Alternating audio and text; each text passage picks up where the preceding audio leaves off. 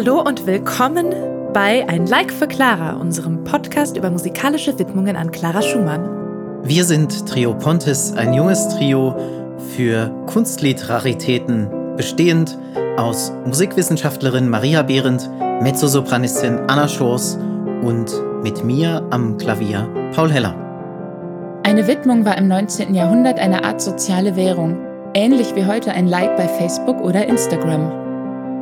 Was verraten uns die Clara gewidmeten Lieder über ihre Netzwerke und ihr Standing in der Musikwelt?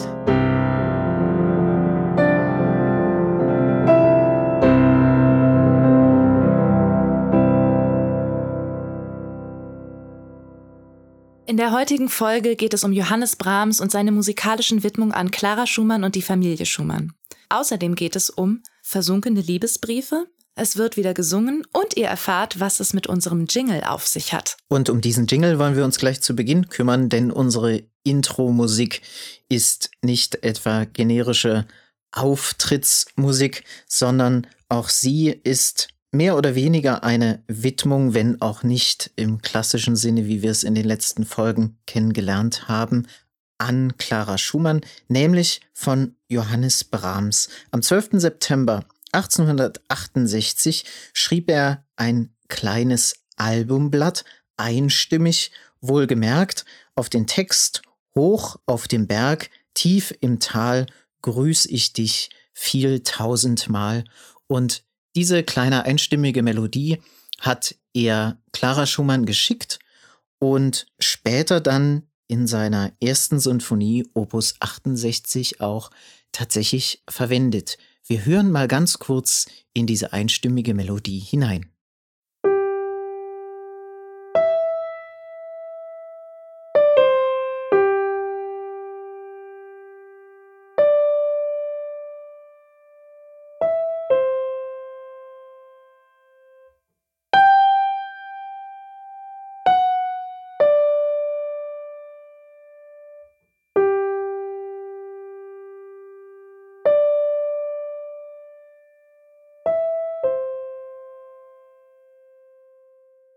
Ähm, wie kam es denn jetzt eigentlich zu dieser Widmung? Mhm. Dazu müssen wir uns folgende Situation vorstellen. Düsseldorf 1853. Der 20-jährige Johannes Brahms aus einfachem Hause in Hamburg steht mit klopfendem Herzen und einer Tasche voller Empfehlungsschreiben vor der Tür der Schumanns in Düsseldorf. Ähm, Robert Schumann ist zu der Zeit in Düsseldorf städtischer Musikdirektor und eine etablierte Größe im Musikleben, in der musikalischen Welt.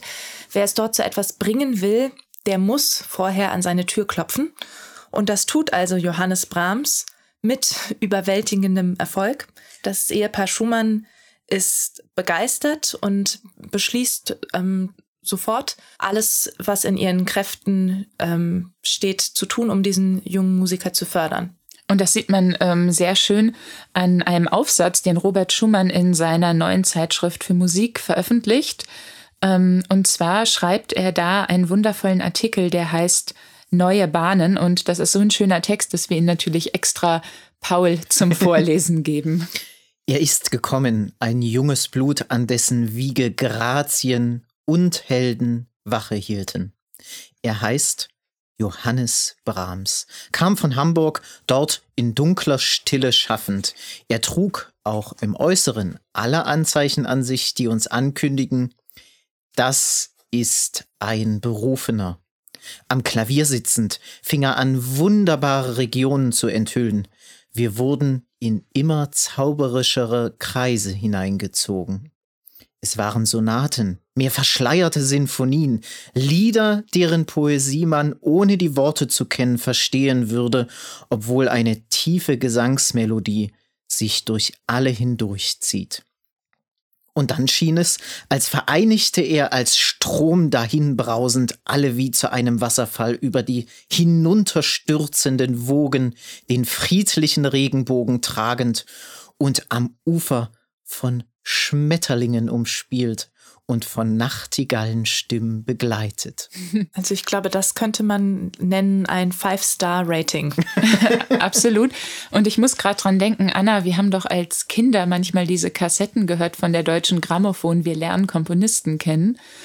Und äh, da wurde das natürlich auch zitiert mit so einer wundervollen, salbungsvollen Stimme, so, er kam von Hamburg, in dunkler, dunkler Stille schaffend. Aber Paul, du hast es mindestens so schön gemacht.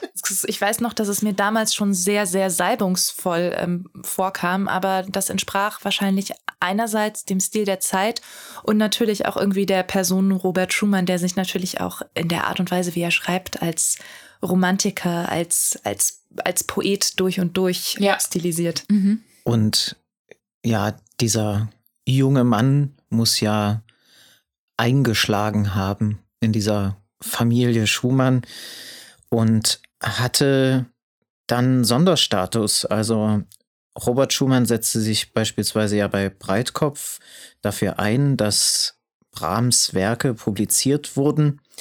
Ehrlicherweise besorgte das Brahms. Brahms war ohnehin immer irgendwie ein Sorgenträger.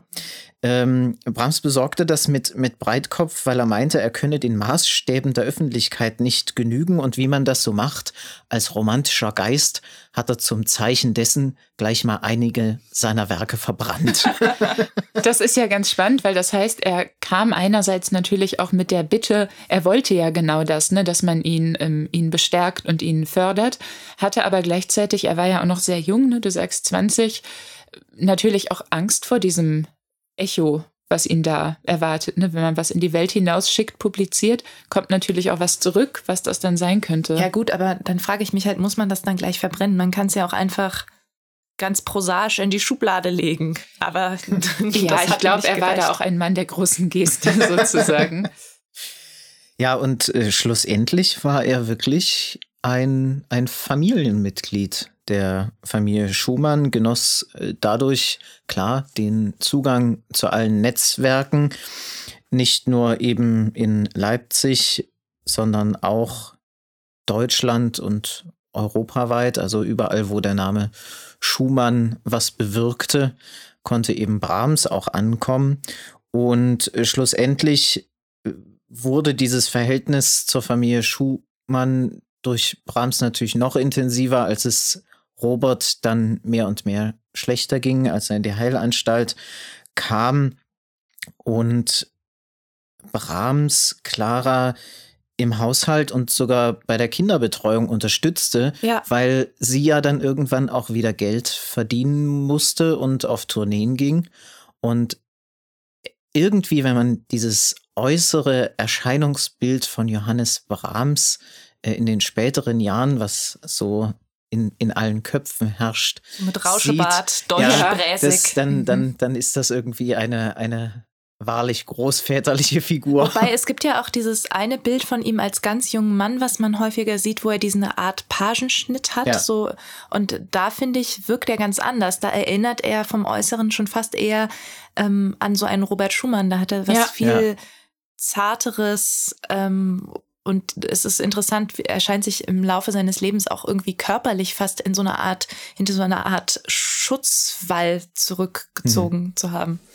Weil du sagst Familienmitglied, er war dann ja tatsächlich auch Pate von Felix Schumann, ähm, dem jüngsten Sohn von Clara und Robert. Über den sprechen wir ja nachher noch. Also das stimmt tatsächlich, dass er nicht nur ähm, ein Freund der Familie war, sondern dann auch im Lauf des Lebens immer intensiver eingebunden. Er hat auch, ich glaube, Robert Schumann ähm, lange, lange noch in Ende nicht besucht die Ärzte haben Clara den äh, Besuch ja verboten, aus angeblichen gesundheitlichen Bedenken. Ähm, aber Brahms ist eben immer noch hingegangen und äh, hat ihr dann Bericht erstattet, wie es um ihren Mann bestellt war. Ich habe mich auch gefragt, das Private ist ja das eine, ähm, das Berufliche eben das andere, ob vielleicht Brahms hat ja auch das Thomaskantorat in Leipzig angetragen bekommen. Ach so. Ähm, ja, ähm, ob vielleicht nach dem Tod Ernst Friedrich Richters war das 1879, hat äh, die Stadt Brahms angefragt, ähm, ob das natürlich nicht auch Folge dieser ganzen Entwicklung war. Ne? Ah. Also ähm, mit Eintritt bei den Schumanns. Warum hat und- er das denn abgelehnt? er selbst sah sich nicht in dieser Position, das schrieb er zumindest an seinen Verleger und hat sich aber bei der Antwort an die Stadt wohl ein Türchen offen gelassen, indem er nämlich nicht schrieb, ach, äh, ich habe kein Interesse an der Stelle, sondern er muss sowas geschrieben haben wie, erzählen Sie mir mal, was es so Schönes an diesem Thomas-Kantorat gibt. Oh. Also, äh, Machen Sie mir mal ein Angebot. ja, Mhm. aber ja, schlussendlich, wir wissen es, ist er es nicht geworden. Also ich merke immer wieder, es lohnt sich, einen Leipziger hier in der Runde zu haben. Na, auf jeden Fall scheint ihm die Bekanntschaft zu den Schumanns ermöglicht zu haben, gleich von Anfang an relativ hoch einzusteigen. Das auf jeden Fall. Ja. Tja, aber jetzt wollen wir doch mal über das reden, ähm, über die große Klatsch- und Tratsch-Geschichte der Musikgeschichte, nämlich die, ähm, ja, wollen wir es Affäre nennen? Nein, wollen wir nicht. Die ähm, Liebesgeschichte ähm, zwischen Clara Schumann und Johannes Brahms.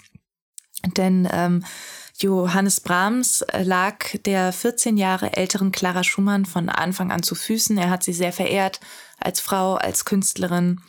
Und sie schrieben sich von Anfang an ziemlich zärtliche Briefe.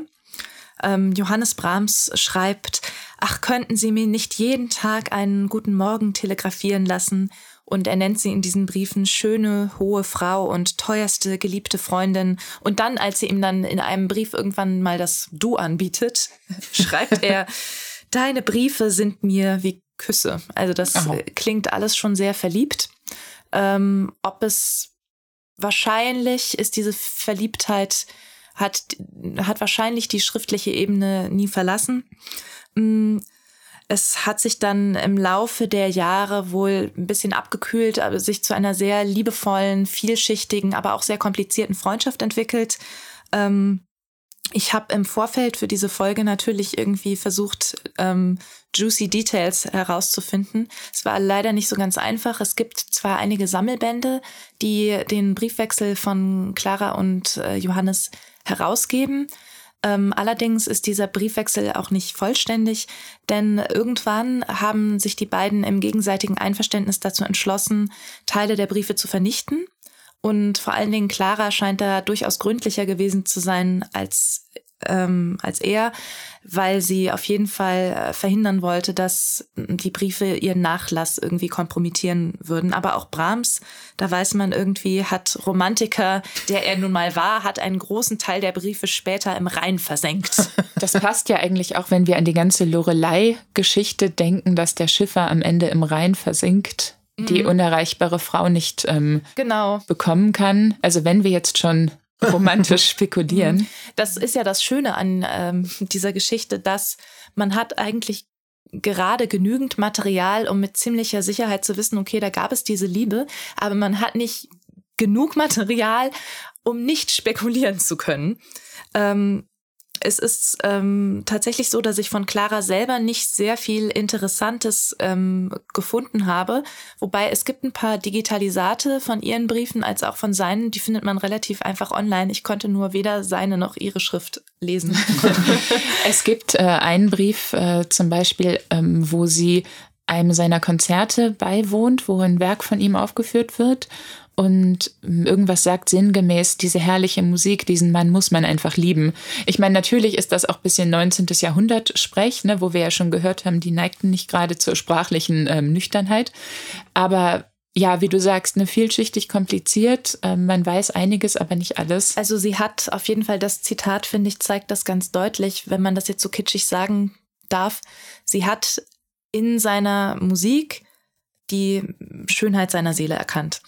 Ähm, was wahrscheinlich für andere nicht ganz leicht war, denn Brahms soll ja im Umgang sehr schwierig gewesen sein, zum Teil grob, äh, unhöflich, Cholerisch. cholerisch, abweisend. Aber ähm, Clara hat, glaube ich, von Anfang an verstanden, wie er tickt. Und er war ihr sehr dankbar dafür, so gesehen zu werden. Ein klarer Zitat habe ich noch gefunden, und zwar in der Biografie von Irmgard Knechtes Obrecht. Mm, Und da schreibt Clara in einem späteren Brief an Johannes Brahms, und das finde ich irgendwie ganz schön, weil das die auch die, die zärtliche und freundschaftliche Natur der Beziehung der beiden sehr schön zum Ausdruck bringt. Sie schreibt, so wünsche ich keineswegs, dass du mich einmal wieder zum ersten Male sähst, um schwärmen zu können. Lieber habe mich so recht lieb, nicht wahr, immer und immer, das ist doch das Schönste. Ah. Schön, oder? Ja, Schön. dass dieses, wie du eben gesagt hast, dass es so eine zärtliche, innige Freundschaft dann war. Ich finde ja immer, also als Musikwissenschaftlerin, ist das alles ein bisschen schwierig. Und deswegen habe ich dabei auch immer so ein bisschen eine Mischung aus, dass es mich natürlich anspricht und interessiert, aber auch gleichzeitig mir so ein bisschen Bauchschmerzen bereitet, weil ähm, es ist natürlich, ne, wenn man sich die Biografien anguckt, die es gerade über Clara Schumann gibt, aber auch über Johannes Brahms und auch dieses, sage ich mal, nicht wissenschaftliche, also zum Beispiel, es gibt ja viele Filme, ne, Biopics, ähm, Spielfilme, ähm, ich denke auch an unsere, die Kassette, ne? wir lernen Komponisten kennen. Ähm, die Geschichte wird einfach immer unglaublich ausgeschlachtet und groß gemacht. Mhm. Ähm, ich denke zum Beispiel an den Film äh, Geliebte Clara. Ja. Ähm, und es ist einfach, ja, die Geschichte wird unglaublich ausgeschlachtet und manchmal habe ich fast das Gefühl, das ist gegenüber dieser Frau, die ja hier auch bei uns ähm, im Mittelpunkt steht, fast wie so eine kleine Respektlosigkeit, dass man sie dann doch ein bisschen auf ihre Romances sozusagen reduziert. Und es ist ja auch davon auszugehen, dass die Leute damals zumindest nach außen hin sehr viel mehr Anstand hatten als heute viele.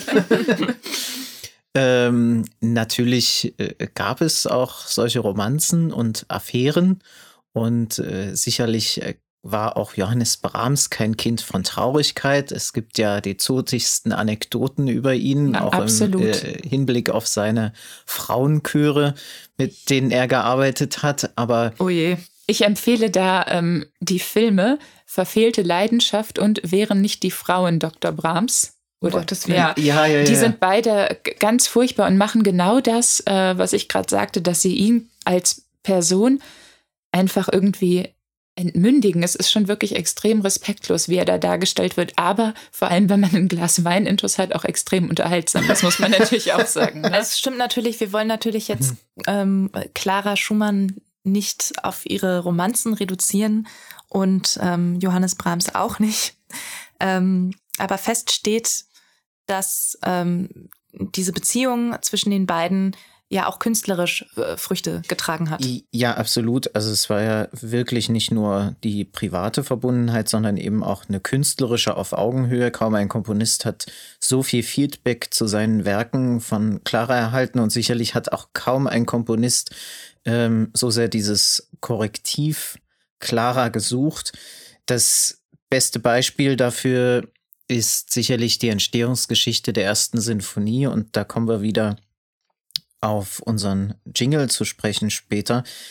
Brahms hatte ja das Problem, wenn man es so nennen möchte, dass er zeitlebens als Nachfolger von Beethoven gesehen wurde. Und wie wir auch schon hörten, hatte er Schwierigkeiten mit Erwartungshaltung. Zwar verbrannte er hier an dieser Stelle nichts, ähm, aber er schrieb eben auch nichts. Alle warteten auf eine erste Sinfonie vom großen Johannes Brahms. Und was kam? Nüchte. Nicht. Ganz so war es nicht, aber es dauerte wirklich wahnsinnig lang. 1854 sollte der erste Satz der Sonate für zwei Klaviere orchestriert werden. Daraus wird aber keine Sinfonie, sondern der erste Satz seines Klavierkonzerts. Vier Jahre später, 1858, soll die dreisitzige Serenade für Oktettbesetzung zur Sinfonie ausgebaut werden. Auch das wird keine Sinfonie, wird eine fünfsätzige Serenade Nummer 1 für großes Orchester Opus 11. 1862 dann schreibt er tatsächlich einen ersten Sinfoniesatz. Das ist die Frühfassung des späteren ersten Satzes der ersten Sinfonie ohne die Einleitung.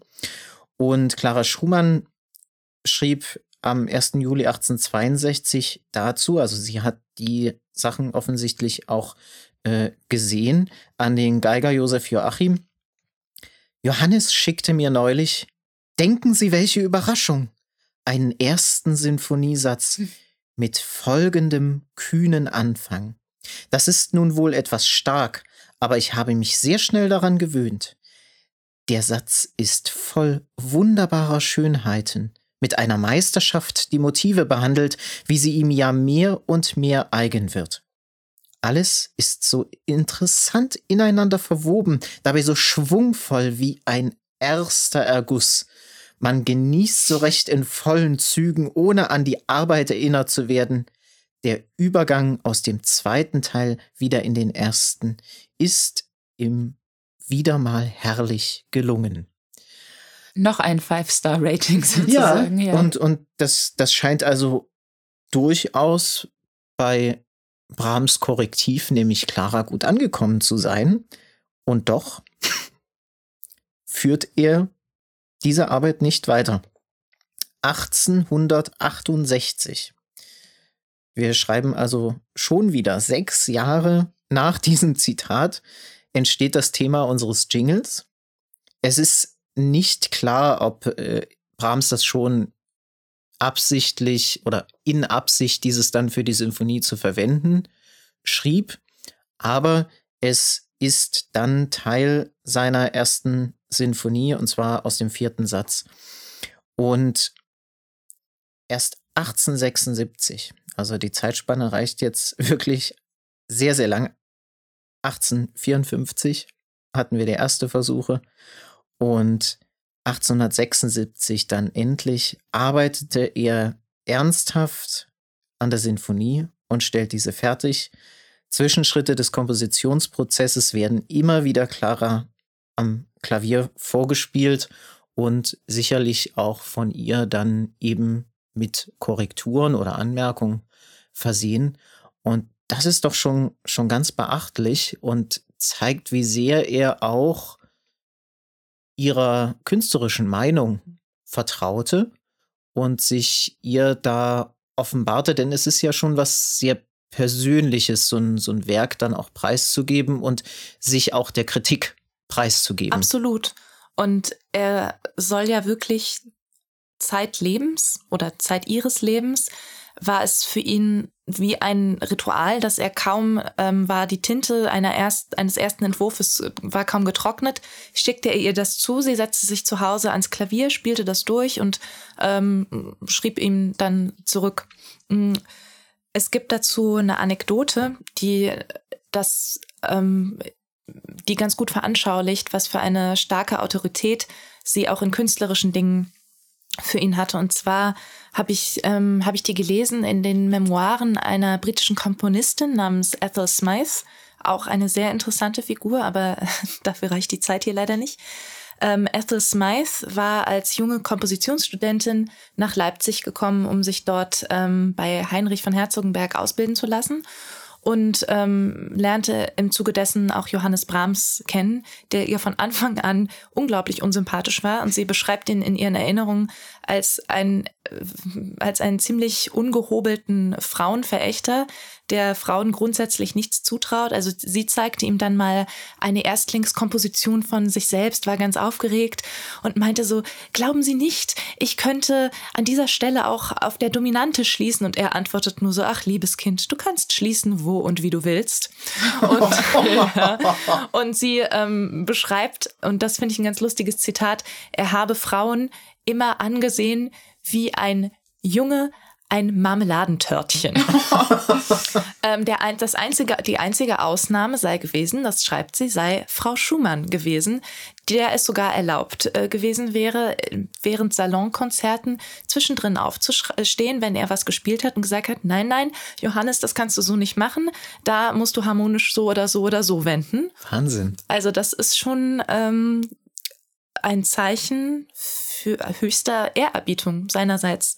Und ich finde, an der Stelle merkt man auch wieder, wie falsch es einfach wäre, das Ganze auf diese ähm, rein romantische Verbindung zu reduzieren. Denn ähm, es gibt ja auch immer wieder dieses Narrativ, dass man dann Clara als Brahms Muse bezeichnet. Ich meine, das ist ja auch ein Begriff, der bei uns im Podcast schon öfter fiel. Aber natürlich, und da muss ich mal Werbung machen für den Twitter-Account von Sarah Fritz, die einen ganzen Account ähm, Clara Schumann widmet und unglaublich viele interessante Details und Geschichten aus ihrem Leben ähm, teilt. Und sie schreibt, ähm, über dieses Clara Brahms Muse Narrative. Um, does a muse critique compositions? Does a muse analyze theory and form? Does a muse share concert gigs? Does a muse sell your work to publishers? No. Das heißt, sie macht ganz klar und 151 Leuten gefällt das und es wurde 26 mal retweetet.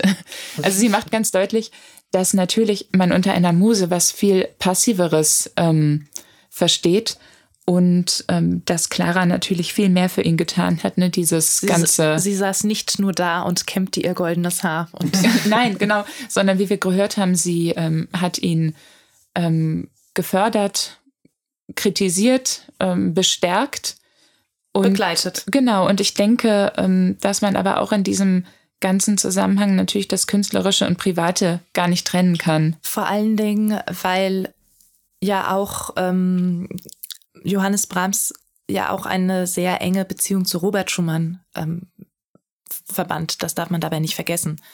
Dass ähm, ja, ich möchte jetzt schon wieder nicht dieses absolut geladene Wort Dreiecksgeschichte, Ménage à trois verwenden, aber ein bisschen so war es ja schon. Denn ähm, die ähm, Tatsache, dass Brahms dann später auch Patensohn des äh, Patenonkel des gemeinsamen Kindes wird, zeigt ja, dass er ähm, für Robert Schumann genauso viel, genauso bedeutsam war wie für seine Frau. Ähm, ich mir drängen da, okay, jetzt bin ich schon wieder im Bereich des Klischees unterwegs, aber egal, ich darf das ja. ähm, mich, mir drängen, mich, es drängen mich mir da so Vergleiche auf wie ähm, ähm, zu Goethes Werther zum Beispiel. Da hat man ja auch einerseits diese romantisierte ähm, Männerfreundschaft zwischen Werther und Albert, die sich irgendwie auf einer hohen philosophischen und spirituellen Ebene gefunden haben. Und gleichzeitig ist aber Werther natürlich auch noch unsterblich in dessen Frau Lotte verliebt. Ähm, und lustigerweise dachte ich gerade, es gab ja auch mal so eine ähnliche Konstellation bei ähm, bei Wagner, Cosima und Nietzsche. Denn äh, Wagner und Nietzsche waren ja eine Zeit lang auch sehr dicke, bevor sie sich wegen äh, Bayreuth zerstritten haben. Und es gibt ja auch dieses Zitat von Brahms, ich glaube, das ist ein Brief an Clara oder an Robert, das weiß ich jetzt nicht mehr genau. Ich glaube fast an Robert, wo er sagt, dass er diese Ehe, die die beiden führen, einfach so bewundert und sagt, dass es noch solche Ehen gibt, weil er eben genau dieses, ähm, dieses romantisch-künstlerische Gesamtkunstwerk ähm, ja, wahrscheinlich auch selbst sehr erstrebenswert fand, aber da hat eben eben auch seine eigene Bindungsangst. Genau, also ich frage mich natürlich auch, Achtung, Küchenpsychologie-Alarm, ähm, ob er sich nicht mit Absicht in so eine Konstellation begeben hat, wo er eigentlich gefahrlos ähm, schwärmen und romantisieren konnte ähm, in, und eine, eine Frau verehren konnte, die er eigentlich sowieso nicht haben konnte und vielleicht auch nicht haben wollte. Vielleicht wollte er sie genau so haben, aber nicht, nicht mehr und nicht weniger. Und man weiß ja aus seinem sonstigen Beziehungsleben, dass Brahms muss ja irgendwie schreckliche Bindungsängste ge gehabt haben und muss irgendwie mehrere Frauen so quasi kurz vorm Traualtar äh, sitzen, äh, hat er sitzen gelassen. Also ähm, von daher denke ich, ist es kein Zufall, dass sich so eine Ménage à trois ergeben hat. Ja, und da, dafür spricht natürlich auch, dass er sich ja äh, auch als Patenonkel von Felix Schumann, der im Übrigen, und das äh, ist dieses herrliche Musikernetzwerk dieser Zeit, äh, benannt wurde nach Felix Mendelssohn Bartholdy, ähm, dass er sich ja auch als Patenonkel dort äh, einsetzte. Felix Schumann ist ja dann Poet und geworden und hat viele, viele Gedichte geschrieben und drei davon sind auch unter anderem eben von Johannes Brahms vertont worden. Meine Liebe ist grün, wenn um den Holunder der Abendwind kost und es brausen der Liebe Wogen, was bei Brahms unter dem Titel Versunken gilt. Und das eine Gedicht nämlich versunken, es brausen der Liebe Wogen. Das werden wir ja jetzt auch gleich hören. Ein, ein, wie ich finde, wahnsinnig schönes, romantisches Wasserbild, wenn man es so nennen kann.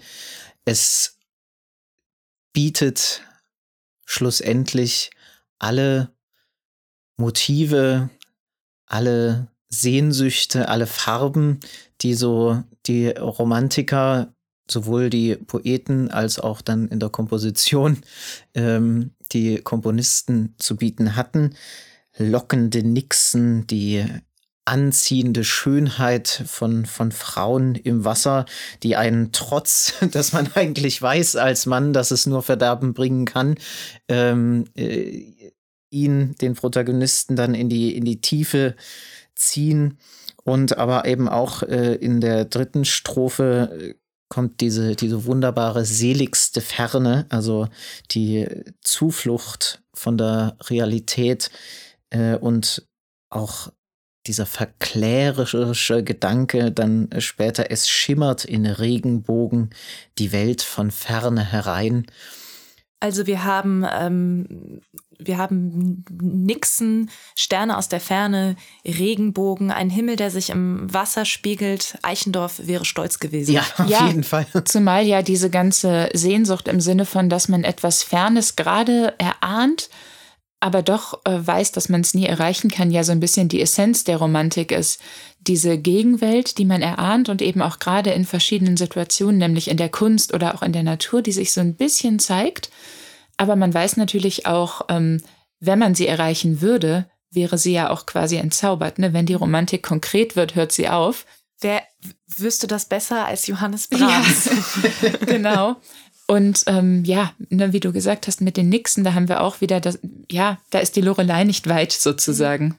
Und das Schöne daran ist ja, dass sich diese Gegenwelt in der romantischen Lyrik ja immer artikuliert, eben durch so kleine Signale, eben durch blinkende Sterne oder lockende Nixen. Das sind alles wie so kleine Botschaften aus einer verschütteten, verlorenen Welt, ähm, die uns erreichen und uns daran erinnern, es gibt doch irgendwo noch, noch was anderes. Und ähm, das äh, scheint ja auch die Musiker der Zeit ähm, so fasziniert zu haben, dass es ja eine, ähm, ja, eine sehr fruchtbare Zusammenarbeit eben gab zwischen, zwischen Dichtern und, und Komponisten, die versucht haben, dieses Gefühl, ähm, diese Sehnsucht nach der verlorenen Welt irgendwie in, in Töne zu kleiden. Denn man kann diese verlorene Welt, man kann sie nicht greifen, man kann sie auch nicht konkret artikulieren, aber man kann ihr im Bereich der Musik näher kommen. Dann würde ich sagen, versinken wir doch mal gemeinsam. versinken wir. In den Klängen. Von Johannes Brahms, Versunken.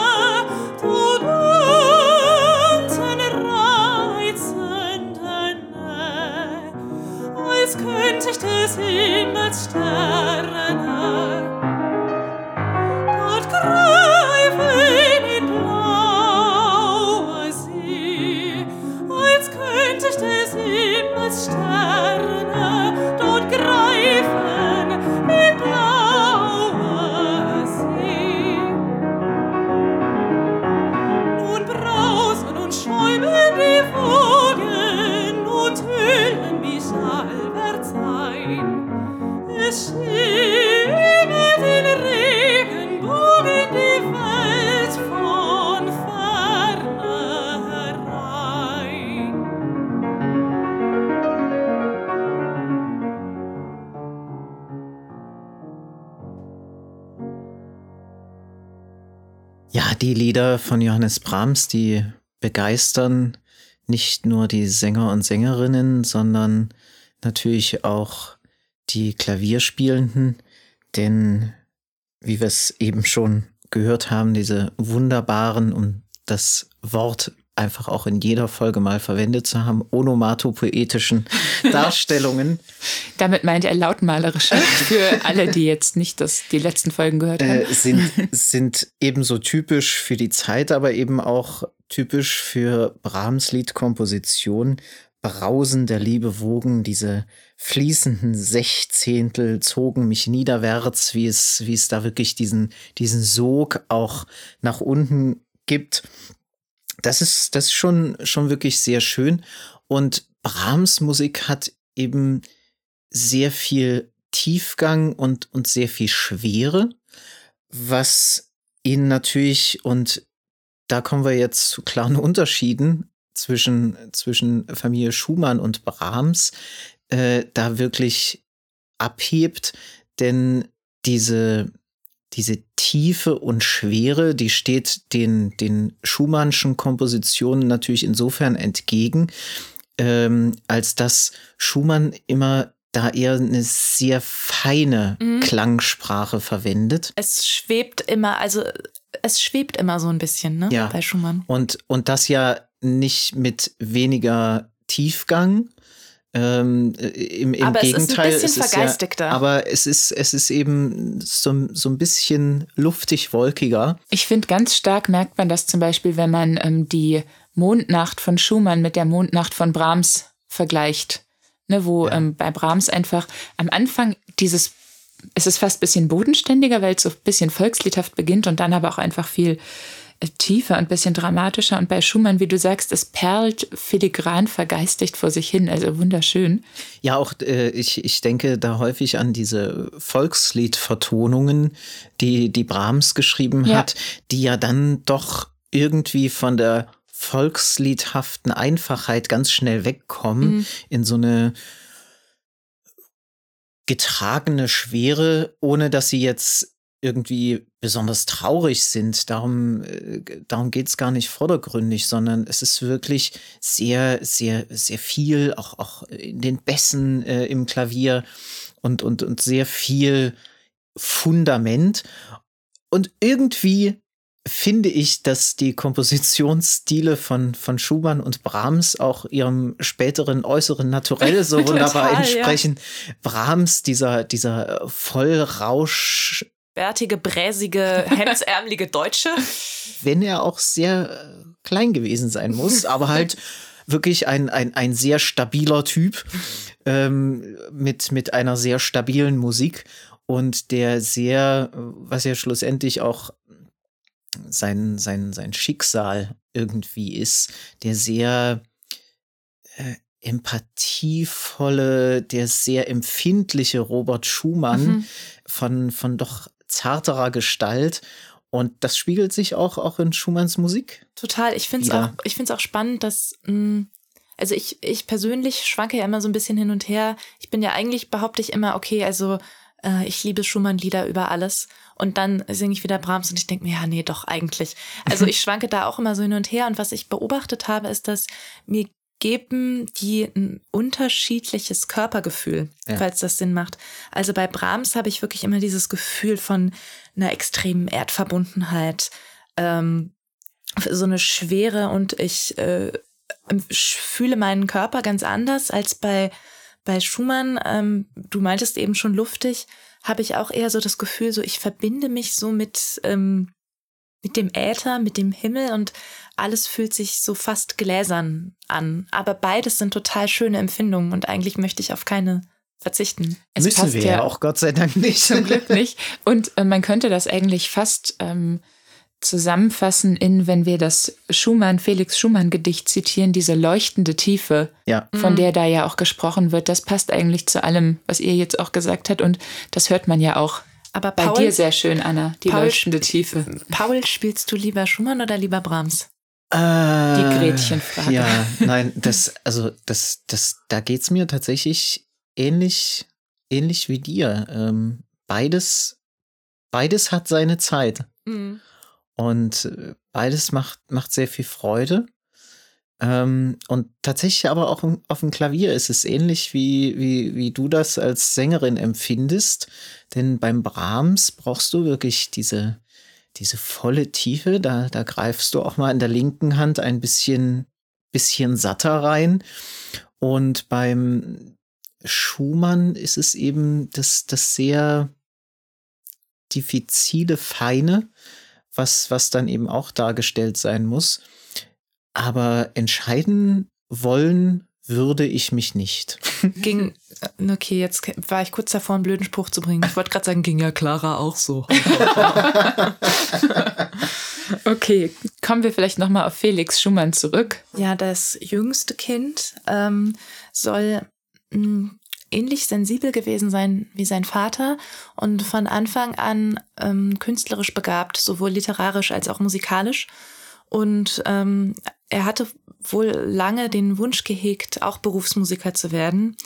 Da hat äh, allerdings Clara ihm von abgeraten, nicht nur sie, sondern auch ein Freund der Familie, Josef Joachim, seinerzeit ein berühmter und erfolgreicher Geiger. Ich glaube, der Felix Schumann hat nämlich auch Violine gespielt. Ähm, und ähm, der Grund, warum sie ihm abgeraten hat, ähm, die musikalische Karriere zu verfolgen, war nicht etwa der, dass er nicht ausreichend begabt gewesen wäre. Sie meinte nur einfach, bei den berühmten Eltern, du wirst es einfach schwer haben. Und auch wenn es natürlich irgendwie hart ist, das so zu hören, ich kann schon irgendwie verstehen, wovor sie ihn auch bewahren wollte, vor so einem übermächtigen Schatten, aus dem er vielleicht niemals herausgetreten wäre. Ähm, denn, also ich meine, die äh, Kunst, Literatur und Musikgeschichte ist ja voll von diesen tragischen Geschichten. Ich ähm, denke an die Kinder von Thomas trauriger Mann. Söhne, mhm. berühmter mhm. Väter. Also ne, Klaus Mann. Ja. Ein anderes äh, total schlimmes Beispiel ist auch der Sohn von Hugo von Hoffmannsthal, der sich irgendwie mit 26 ähm, erschossen hat, weil er einfach ähm, sich von diesem Übervater nicht befreien konnte. Also vielleicht ähm, man weiß es im Nachhinein nicht, aber ich kann sozusagen schon verstehen, dass da vielleicht auch mütterliche Sorge ähm, ja. mit eine Rolle gespielt hat. Sie hat dann, was ihn aber dann wohl auch ein bisschen gekränkt hat, sie hat ihn dann auch darum gebeten, seine Gedichte doch bitte unter einem Pseudonym zu veröffentlichen, um das nicht so direkt mit dem Namen der Familie Schumann in Verbindung zu bringen. Kann es sein, dass sie auch ein bisschen Angst hatte, dadurch dieses Gesamt, ich nenne es mal Image, Gesamtbild von der Familie zu beschädigen durch vielleicht mittelmäßige Lyrik? Das ähm, weiß ich nicht so genau. Es, ich denke, sie wollte wahrscheinlich in erster Linie mh, mm, ihre Kinder schützen vor den, den Schattenseiten des, ja. des Ruhms. Ähm, tatsächlich, hm, ich kann jetzt nicht einschätzen, so mittelmäßig waren die Gedichte von, von Felix Schumann nämlich, hm, glaube ich, gar nicht, denn Brahms soll wirklich sehr, sehr begeistert gewesen sein von den Gedichten. Und, ähm, und so Brahms war auch sorgfältig bei der Auswahl der Vorlagen, die er vertonte. Da gibt es ja ganz andere. Hm, und ja. jetzt in, wie gesagt, der Biografie, in, in, die ich zu Rate gezogen habe, wurde das auch so beschrieben, dass es war jetzt nicht so, dass Brahms sich gesagt hat, na ja, komm, tun wir dem Kind mal einen Gefallen und äh, vertun mal eins von seinen ähm, Schmiergedichtchen, sondern dass er wirklich ähm, zutiefst beeindruckt und auch inspiriert gewesen ist. Und ähm, Felix Schumann soll sich auf jeden Fall über ähm, diese Ehre, die ihm sein äh, Patenonkel ähm, angedeihen hat lassen, er soll sich darüber sehr, sehr gefreut haben. Felix Schumann lebte leider nicht lange, war, das scheint auch irgendwie in der Familie zu gelegen, gelegen zu haben, von schwächlicher Konstitution und starb relativ jung noch an äh, Tuberkulose. Aber seine schönen Gedichte in den Vertonungen von Brahms bleiben uns erhalten. Erhalten geblieben sind uns auch die vier ernsten Gesänge von Brahms. Das sind diese wunderschönen auf ähm, alttestamentarischen Texten basierende Lieder, mh, sehr bekannt, sehr düster. Ähm, die greifen einen immer auf sehr, sehr tiefer, tiefer Ebene an und beginnen mit diesem düsteren Statement und es geht dem Menschen wie dem Vieh. Und was ich nicht wusste, ist, dass ähm, auch wenn sie keine Widmung an Clara Schumann sind, sie sind tatsächlich entstanden ähm, unter dem Eindruck von Claras Schumann erstem Schlaganfall. Mhm. Kurz darauf ist sie auch gestorben. Aber als ähm, Johannes Brahms diese Nachricht ereilt hat, ähm, hat er wohl diese, saß er wohl gerade an dieser Komposition, hat sie dann ähm, beendet und ihren Töchtern mit einem ähm, guten Gedanken für Clara zugesandt. Mm. Und tatsächlich ähm, hat Brahms dann auch nicht mehr viel länger gelebt nach Claras Ableben. Das zeigt ja auch nochmal diese tiefe Verbundenheit. Erinnert mich ein bisschen daran, dass äh, Felix Mendelssohn und seine Schwester Fanny Hensel auch in sehr kurzen Abständen ähm, voneinander gestorben sind. Aber ähm, ja, nach dieser irgendwie sehr sch bisschen schwermütigen und vielschichtigen ähm, Folge versuche ich mal wieder ein Fazit zu ziehen. Ich denke, es wird wieder deutlich, ähm, was für vielschichtige Rollen Clara einnahm, gerade auch im Bezug auf Brahms. Sie war für ihn romantische Inspiration, künstlerisches Korrektiv und auch einfach lebenslange Begleiterin und ähm, Förderin. Und um mit etwas Frohsinn zu enden, ja. spielen wir jetzt noch Meine Liebe ist grün, auch wieder ein Lied von Johannes Brahms, das er nach einem Text seines Patensohnes geschrieben hat, Felix Schumann. Und meine Liebe ist grün, Anna, du wirst mir das bestätigen, ist ein absoluter Klassiker. Und bei jedem Klassenabend und bei jeder, jeder Aufnahmeprüfung an Hochschulen und sonst unweigerlich. unweigerlich zu hören. Nichtsdestotrotz sehr schön, viel Freude.